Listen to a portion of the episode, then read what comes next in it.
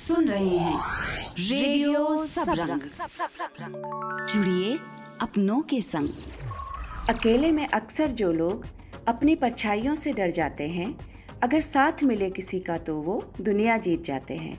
समाज से हम बहुत कुछ लेते हैं।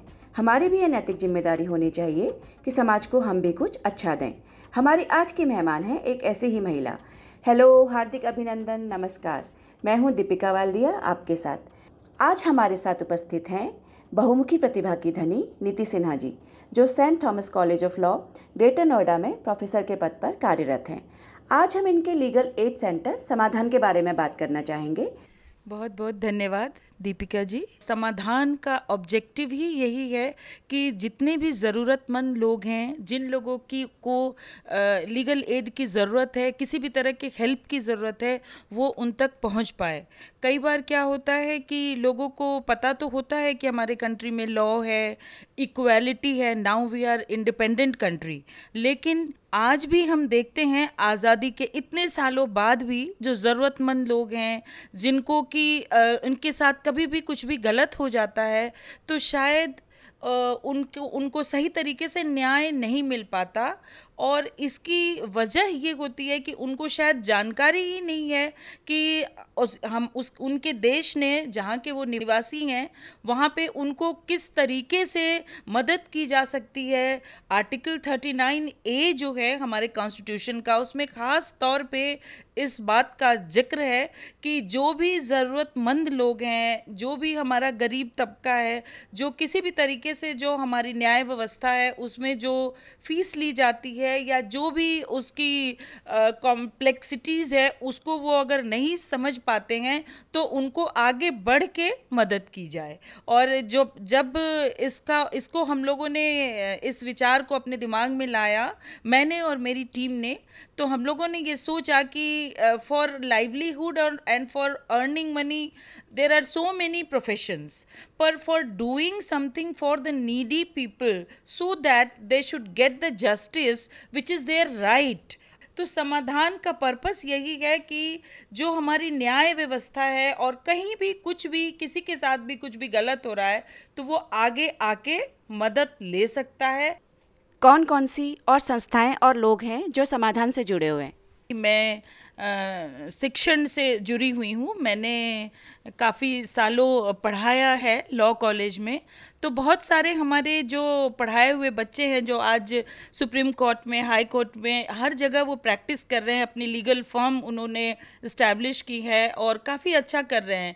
तो उनका, उनकी भी ये इच्छा थी कि हमने अपने जीवन चलाने के लिए अपने लाइवलीहुड के लिए तो काफ़ी कुछ किया, लेकिन हमें कुछ ऐसा करना चाहिए जिससे कि हमें आत्मिक संतुष्टि मिले और हम समाज के लिए कुछ कर पाए।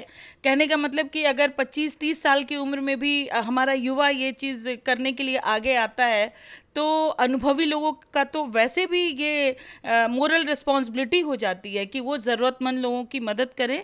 तो मैं आ, पहले मैं जिस कॉलेज में पढ़ाती हूँ Saint Thomas College of Law in Greater Noida वहाँ भी कॉलेज के तरफ़ से एक लीगल एड सेंटर डेवलप हुआ है जो कि जहाँ ग्रेटर नोएडा और आसपास के लोगों की जो भी समस्याएँ होती हैं उसके समाधान के लिए हम लोग आगे बढ़ते हैं वहाँ भी। और जो हमारे एलिमनाइज हैं जो हम जो जिनको जिनको हम पढ़ा चुके हैं पहले से, और भी जो सामाजिक रूप से जागरूक लोग हैं, उन लोगों की भी मदद हमें मिलती है। दैट्स ग्रेट नीति जी आपके लिए मुझे एक शेर याद आ रहा है। मैं अकेला ही चला था, जानब मंजिल मगर लोग साथ आते गए और कारवा बनता गया। ह्यूमन ट्रैफिकिंग और वायलेंस के केसेस भी आपकी संस्था देखती है, जो कि आसान नहीं है, क्योंकि कई बार इसके तार अलग अलग लेवल पे कई लोगों से जुड़े होते हैं। तो आपको इस तरह के कार्य में प्रशासन और अन्य संस्थाओं की मदद मिलती है? जी हाँ ज़रूर, क्योंकि आपने काफ़ी महत्वपूर्ण सवाल पूछा। ह्यूमन ट्रैफिकिंग जो है, आज हमारे समाज में काफ़ी अपनी पकड़ बना चुका है।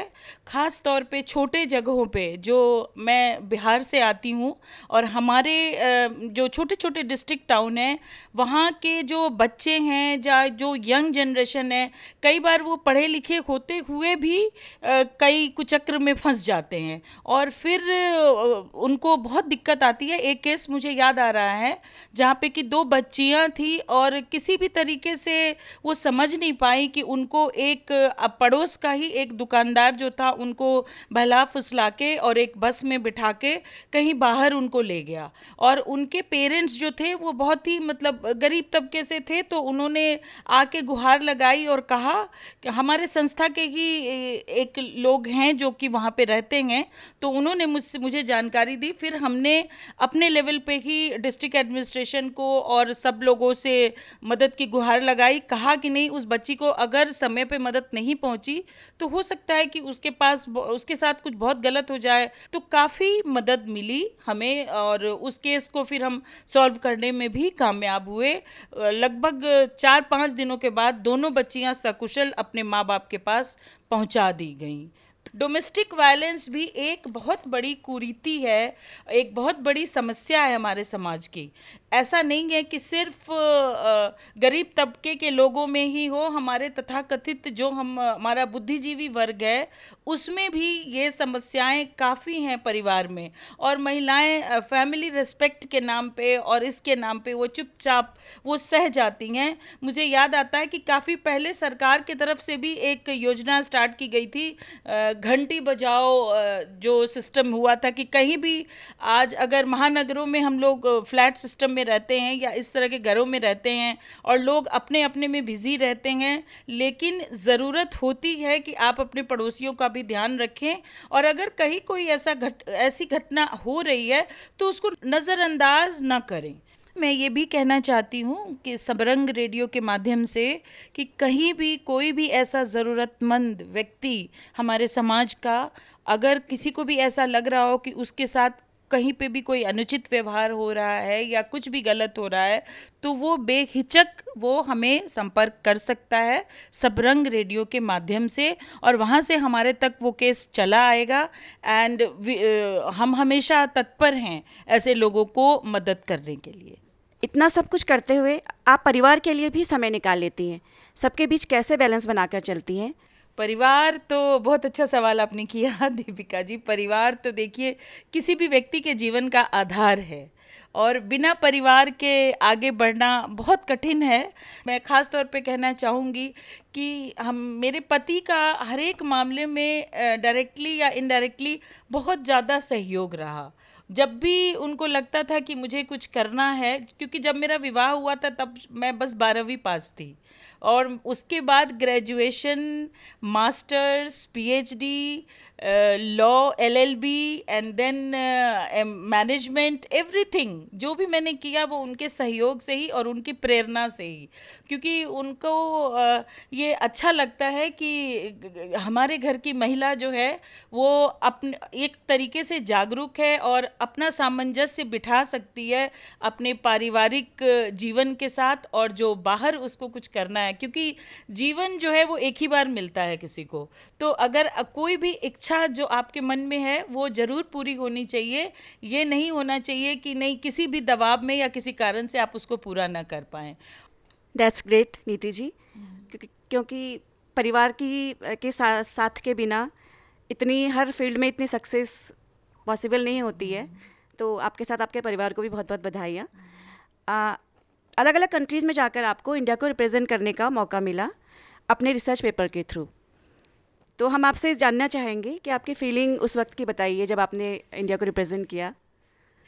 Uh, मैंने पहली बार मे, मेरा ऑक्सफोर्ड यूनिवर्सिटी में my paper got selected which was related to female education in India और जब हम गए वहाँ पे, सबसे पहले तो मुझे ये जानकारी अपने कॉलेज में देनी थी एंड उन लोगों ने भी मुझे बहुत ही सराहा और बहुत मुबारकबाद दी कि नहीं, ये हमारे कॉलेज के लिए भी बहुत बड़ी बात है and I got sponsorship from college only और फिर मुझे भेजा गया वहाँ पे और वहाँ पे इतने बड़े प्लेटफॉर्म पे अपनी कंट्री को, अपनी कंट्री के परिधान में मैंने साड़ी ही स्पेशली प्रेफर किया कि I have to put on this क्योंकि मैं, जो हमारे देश का वेल नोन परिधान है महिलाओं के लिए, उसको ही मैं दिखाऊँगी पूरे विश्व में। और हर एक जगह के डेलीगेट्स थे और जब अपने फ्लैग के साथ मैंने अपने आप को वहाँ रिप्रेजेंट किया तो it was really you know I cannot not explain in words